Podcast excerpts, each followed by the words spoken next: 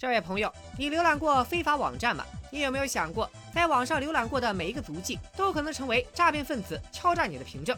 大家好，我戴眼镜拿着话筒的拉撒片片。今天咱们来说一个关于敲诈的故事。三个人意外凑在一起，想敲诈一个经常上非法网站的人，没想到事情一波八折，完全超出了他们的预料，还意外和一起连环凶杀案扯上了关系。具体是咋回事呢？咱们这就开讲。故事的主角罗斯以前的职业是一名老师，至于为啥失业，咱们先按下不表。总之肯定和双姐没啥关系。罗斯既不会直播，也不会说脱口秀，只能待业在家，成了一名全职家庭主妇。罗斯是一边带娃一边写书，然而他写的东西压根就没有出版社要，这也不能天天吃老婆的软饭吧？迫于生计，罗斯打算去干电话客服。这天，他正边吃早饭边看霍金的代表作《时间简史》。当警察的老婆下班回到家，贴心的给他准备了一些下饭故事，比如什么怀俄明寡妇杀人案，什么专杀女性的俄勒冈杀人魔，又是肢解又是开膛破肚的，那得相当下饭。这天，罗斯开着他的破车来到了电话客服公司，人倒起霉来，那真是连喝奶茶都能让波波给噎着。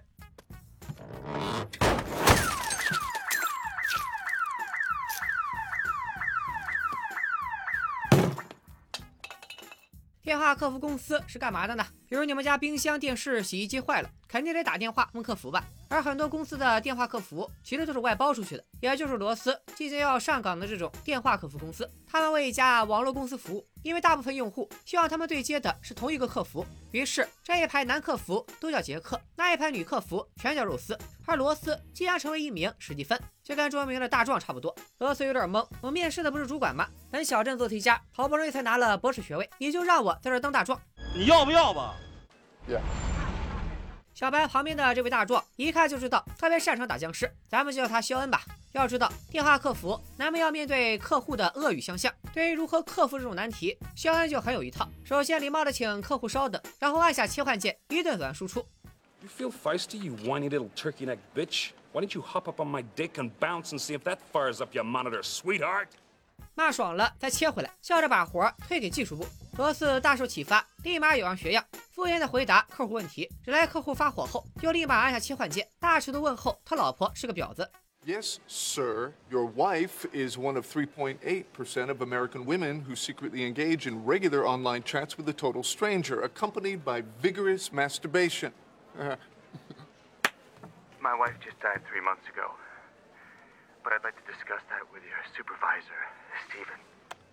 罗斯初来乍到，业务不熟练，没能成功切换频道，以至于所有的恶言全被客户听见了。更尴尬的是，他的上司也听到了。不出意外，罗斯丢了工作。但东方不亮西方亮，肖恩倒是给罗斯指出了一条致富之路。他在后台查到了所有用户的网页浏览记录，其中就有不少是非法黄色网站。咱们可以从这些用户里挑一个大冤种敲诈呀！目标他都选好了，牧师阿伟。想想看，一本正经的牧师，背地里居然干出这种事儿，难道不该狠狠敲诈一笔吗？为了保住颜面，想必他也愿意支付封口费。敲诈那可是违法犯罪。罗斯打起了退堂鼓，可是肖恩却打起了感情牌。他的女儿眼睛出了问题，如果一年内不进行眼角膜移植，就会彻底失明。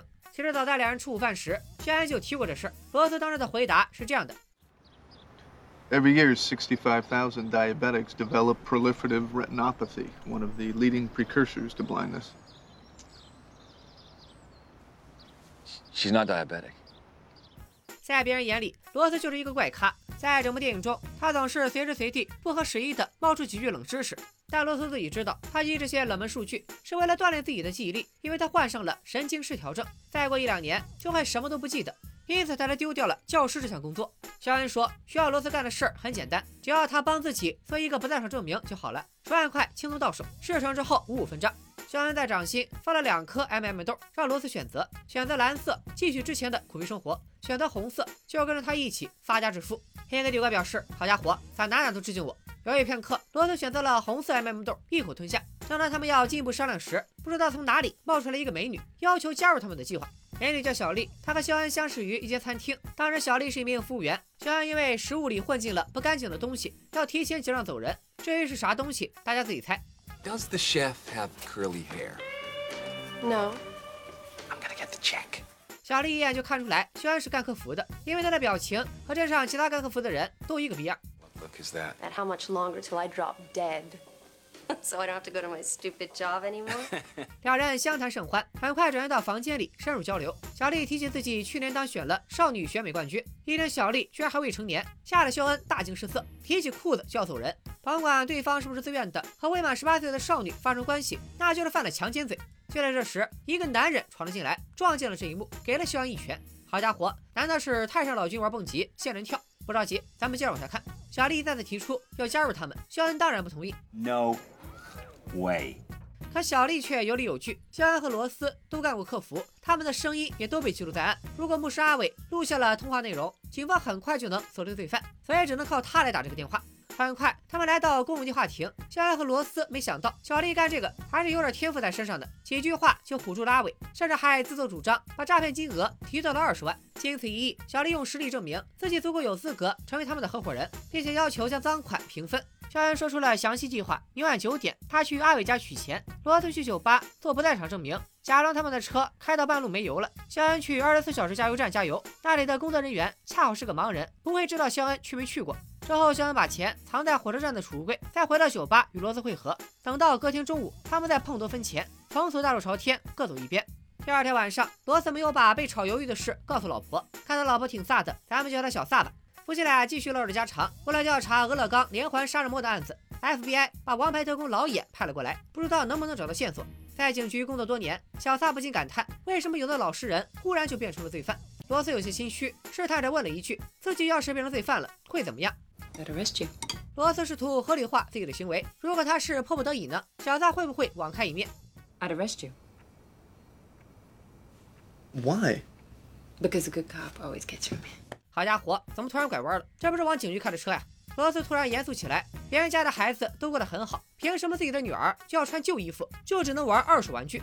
吃过晚饭，罗斯和肖恩分头行动。罗斯来到酒吧，非常刻意的把肖恩去加油站的消息散播出去。不料，意想不到的一幕发生了。The old blind guy who runs the station keeps it open 24 hours a day, seven days a week. Oh, blind guy is celebrating his 80th birthday tonight, young fella. 另一边，取钱的肖恩也遇到了变故，他套着大葱用丝袜来到了阿伟家，没成想成了瓮中之鳖。Reverend. You come to get money from me and you ain't even packing? Give my regards to the big bearded guy. You don't mean Santa Claus, do you? 酒吧出了状况以后，罗斯赶忙跑过来找肖恩商量。一进门就看到阿伟倒在了血泊里。难道说肖恩反杀了阿伟？罗斯大声呼喊肖恩的名字，没人回应；越给小丽打电话，也没有人接听。罗斯很慌，如果警察调查下来，到时候给肖恩做假不在场证明的他，肯定脱不了干系。罗斯急中生智，把阿伟拖去化粪池，绑上个圣诞老人的雕像，扔了进去，打算帮肖恩毁尸灭迹。罗斯又返回房间，终于在二楼找到了肖恩。原来肖恩和阿伟僵持不下时，枪忽然走了火，打中了肖恩的大腿。肖恩拿花瓶砸晕阿伟以后，就跑到楼上的浴室处理伤口。也就是说，刚才阿伟压根就没死，只是晕了过去。罗斯难以置信，自己居然阴差阳错的杀了人。既然成了既定事实，当务之急要赶紧把现场处理干净。罗斯却忽然跪了下来，因为他看到耶稣在流泪，在怜悯他犯下恶行的灵魂。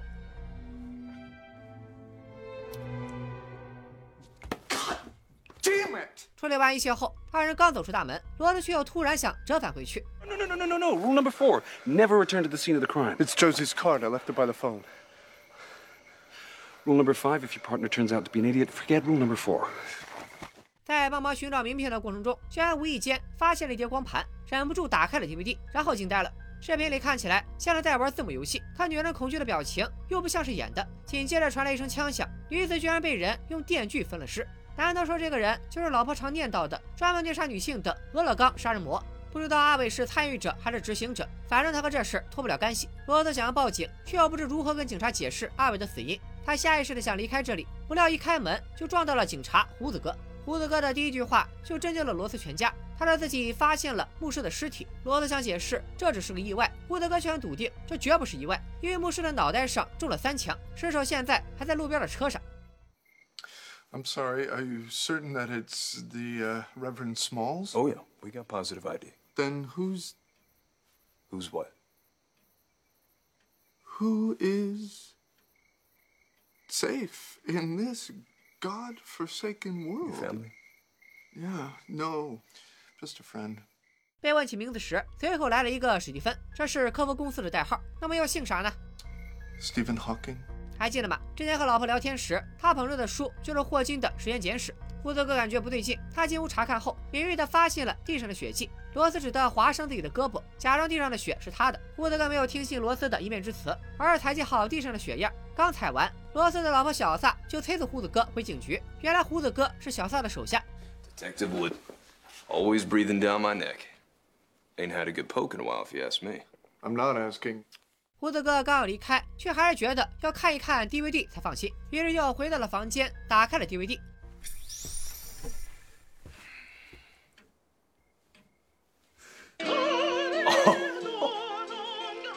显然，这是肖恩动的手脚。胡子哥刚要一满离，该死的敏锐度又让他发现了地上拖拽的痕迹，并顺着痕迹来到了化粪池。胡子哥让罗斯打开盖子，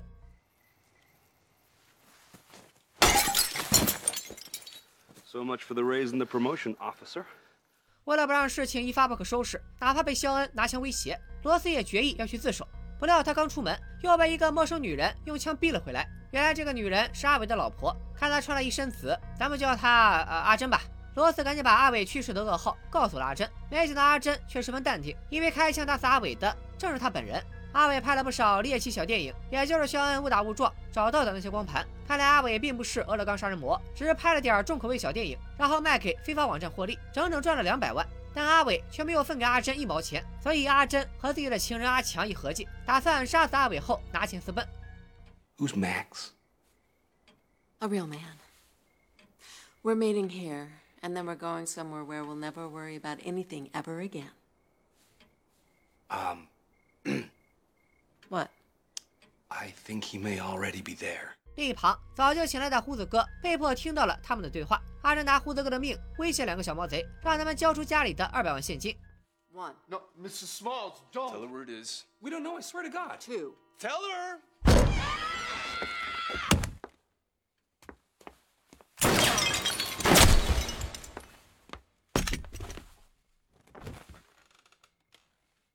小恩把今晚发生的事全部通报给了小丽，他解说的比片面说的还要清楚。旁边的胡子哥也都听明白了，赶紧说自己可以帮忙作证。阿伟是他老婆阿珍杀的，阿珍是小丽为了救自己杀的，算正当防卫。就说阿强死的太实在了，不过也是失手意外杀人，罗斯顶多蹲几年就出来了。就在此时，小丽找到了二百万现金，和肖恩都乐开了花，可罗斯却坚持要自首。就在他们决定半路放罗斯和胡子哥去追求正义时，胡子哥突然跳窗逃走，被肖恩狠狠揍了一拳。罗斯顺势捡起了胡子哥掉落的警徽，怎样才能让胡子哥乖乖听话呢？小丽想到了一个办法，给他哐哐灌酒，搞得胡子哥只想上厕所。在厕所里，即使晕得五迷三道，胡子哥依旧迅速找到了一条最佳的逃跑路线。与此同时，门外的三人组开始内讧。罗斯发现自己被骗了，肖恩这小子根本就是想吃独食。本来约好了明天中午分钱，结果他买了明天一早的机票，打算带着钱一走了之。什么女儿眼睛生病了，也全是他的谎话。肖恩说，法院给他下了禁令，他已经两年没见过孩子了。为了见女儿一面，他必须还清欠前妻的三十万。就在他们掰扯的时候，忽然间厕所传来一声巨响。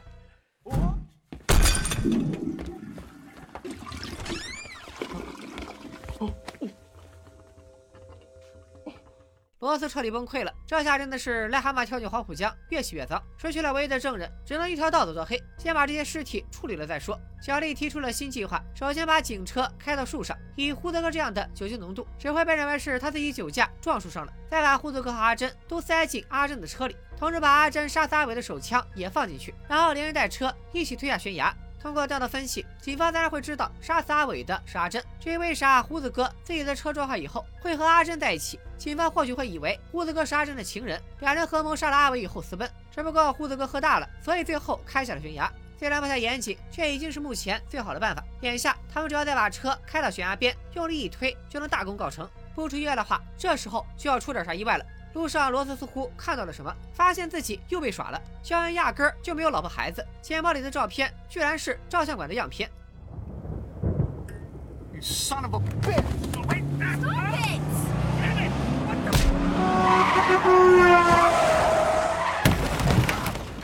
热心的胖司机赶过来帮忙，并建议他们报警。肖恩自然不同意报警，还讽刺他胖。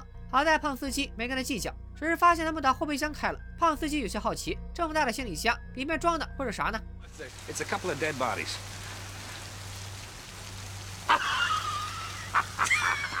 谈笑间到了打胰岛素的时间胖司机对着肚子就是一针 oh spinny 回到车上，面对气愤的同伙，肖恩说出了自己的经历。他从小骨骼惊奇，天赋异禀，是一个不可多得的芯片天才，也因此进了监狱。如今出来了，这一身技艺不能白白荒废，便悉数用在了同伴身上。不管肖恩的话里真真假假，反正只要把车推下悬崖，他们就能分道扬镳。可到了地方，打开后备箱一看，阿珍的尸体竟然不见了。三人立刻开车回去找，没想到阿珍命大，被斧头劈了都没死。My driving is just perfect, thank you very much. 好了，这下是真死了。紧接着，一辆警车开了过来，走下来的是罗斯的老婆小萨。警方接到匿名电话，说马路上有具尸体。小丽一听，赶紧说自己不小心撞到了尸体，还骗小萨说自己是罗斯的主管。Who are you calling? My deputy.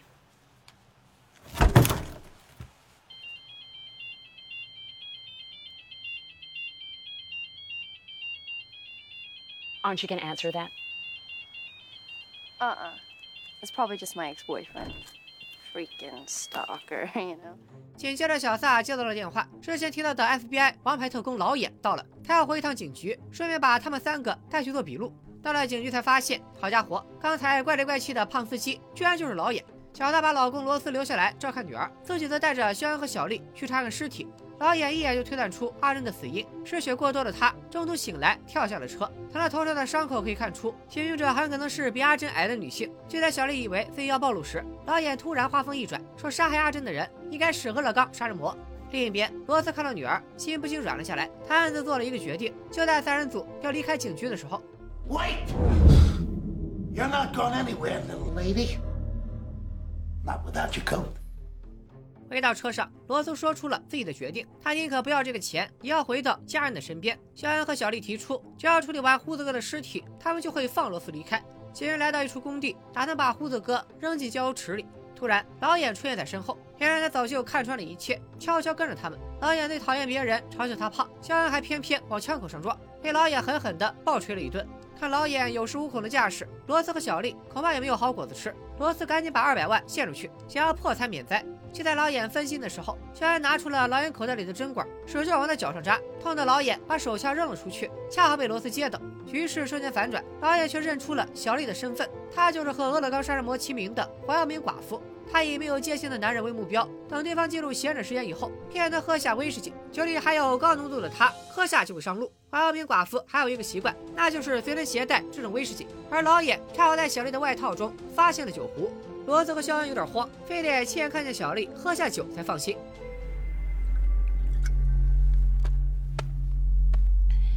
There. Are you happy? Josie? Oh my god. Oh god, Josie! Josie! Josie, come on! Get it out!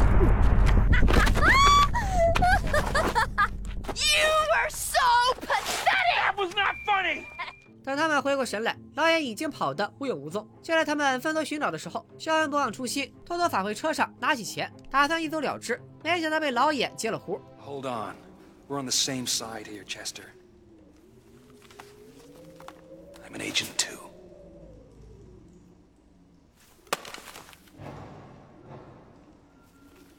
When the hell did you take that off me? Back at the station.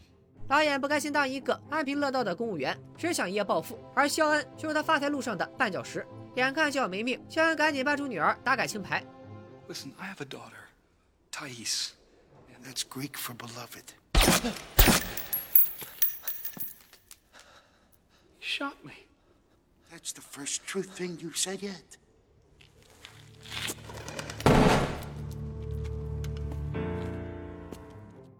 钱到手后，老眼准备溜之大吉，不料被小丽埋伏了。他们知道老眼有糖尿病，特意逼迫他吃下棒棒糖。等到了打胰岛素的时间，老眼无药可打，两眼一黑，居然就这样去了。花开两朵，各表一枝。始终联系不上胡子哥的小萨，决定先带孩子回家。就在他收起罗斯的外套时，一枚警徽掉了下来，正是胡子哥的。小萨瞬间明白过来，纠结再三以后，他并没像之前说的那样将涉嫌犯罪的丈夫逮捕，而是把警徽扔进了河里。另一边，罗斯正准备收拾残局。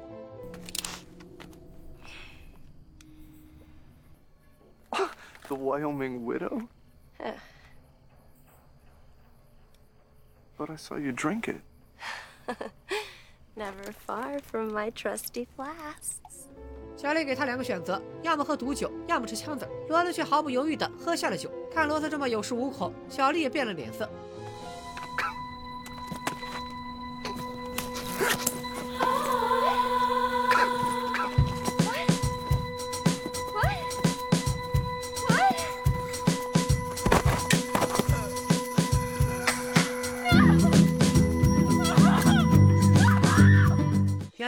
在警局召看女儿的时候，罗斯就把钱调包了，所以一从警局出来，罗斯就嚷着要回家。镜头一转，罗斯家的电话响起，是出版社打来的，终于有人要出版他的书了。而罗斯的女儿则在一旁玩他的新玩具。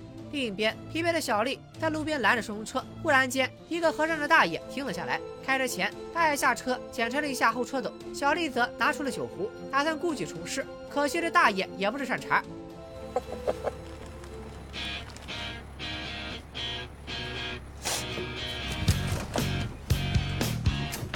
Set. 好家伙，再看汽车的牌照，居然是俄勒冈的，这大爷才是真正的俄勒冈杀人魔。影片的故事到这里也就结束了。对于罗斯的结局，相信很多人会和偏偏有一样的疑问：那么从容的喝下毒酒，他会不会是诈死？网上有这样一种说法，他的这门机制是让乙酰胆碱这种神经递质过量聚集产生毒性，而患有失忆症的罗斯大脑里恰恰缺少乙酰胆碱，也就是说他并不会毒发身亡。不过偏偏是个文科生，不是很懂，如果有说的不对的地方，还请大家帮忙指正。小丽为了毁尸灭迹，把他们放进车里，推进郊游池。可彻底沉底需要七天，罗斯很可能在小丽走后偷偷爬出来。另外，熟知各种冷知识的罗斯一定知道普鲁士蓝是他的解毒剂，而最后罗斯女儿用的画笔恰好就是普鲁士蓝。除此之外，影片开头是以罗斯的第一人称展开讲述。My name is Charlie Wood. I think I made a big mistake. The next day might have been the longest one I'd ever known. 这样看来，罗斯的确有可能笑到最后，但偏偏觉得罗斯也有可能是真的死了。关于开头的自白，微不足道的导演有可能借鉴了电影《日落大道》中的形式，男主人公身亡后，依旧以他的口吻讲述。Well, this is where you came in. Back at that pool again. It's dawn now, and they must have photographed me a thousand times. Then they got a couple of pruning hooks from the garden and fished me out. 另外，影片中还有一个象征意味很足的画面：耶稣的雕像在哭泣。它出现在影片的第二十九分钟，恰好在全片的三分之一左右，衔接了第一幕与第二幕。从这里开始，故事变得一发不可收拾。罗斯的犯罪由被动逐渐变成了主动。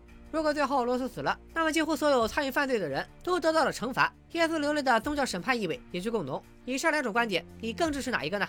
作为一部犯罪喜剧电影，微不足道给了片片很大的惊喜。他们又为了凸显喜剧元素而故意拉低人物的智商。乍一看，骗钱三人组很是笨拙，但每个人心里都把自己的算盘打得飞起。肖恩之所以选择只接触过一天的罗斯合作，是因为他只需要有个傻小子帮他打掩护。这个人是谁并不重要，他只想拿钱走人。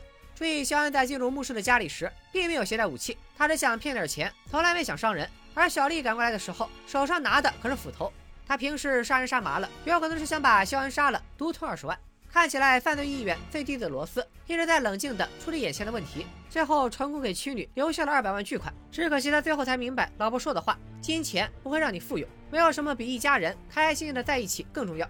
除了主角外，影片中的配角也很出彩。胡子哥的观察力非同一般，人都醉成那样了，还可以冷静地判断形势，想方设法的求生。阿战如果没有他们捣乱，现在已经和情人阿强双宿双飞。整部影片几乎没有废笔，很多细节都值得推敲。比如，当罗斯提起自己的病时，听到神经递质的名称，肖恩的头都大了。但小丽却立刻说出了发病机制，因为他玩的就是这个毒，自然门清。另外，和小丽下象棋的人都死了，肖恩为什么能幸存？因为当时有个男人闯了进来，打断了他的施法，而这个人偏偏猜测就是小丽口中的很难缠的前男友。You, Jose, fuck off don't call back. Everybody else, 导演被迫吃的棒棒糖也不是凭空出来的。当时罗斯和肖恩在搬尸体，小丽在那旁边悠闲的吃糖，吃的就是这个棒棒糖。肖恩反复去拿钱的时候，打开拉链，露出了笑容。当时观众以为他是看到了钱而欣喜，二刷的时候才明白，当然他就已经发现了钱被罗斯用瓦掉包，所以他起身的时候并没有拿包，不过顺手把拉链又拉上了，因此老远才没有发现钱被掉包。片中还有一些设计挺妙的，比如阿强拿枪抵着肖恩时说：“替了向大胡子老头致敬。他指的是被自己和阿珍合谋害死的牧师阿伟。没见过阿伟的肖恩还以为他说的是圣诞老人，结果最后阿强和圣诞老人捆绑的最深。总体来说，《微不足道》是一部优秀的电影，不断反转，不到最后一刻很难猜到结局，让人看得非常过瘾。喜欢的朋友强烈推荐去看原片。咱们下期视频再见，拜了个拜。